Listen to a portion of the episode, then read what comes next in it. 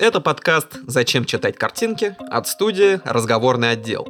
Это подкаст о героях комиксов и их создателях. О том, как комиксы подстраивались под время и меняли его. Мы будем говорить не только о персонажах Marvel и DC, но и куда менее известных, хотя не менее значимых героях. И да, не только западных, но и восточных и русских. Я Егор Васильев, автор этого подкаста. Подписывайтесь на нас и ждите новый выпуск через неделю.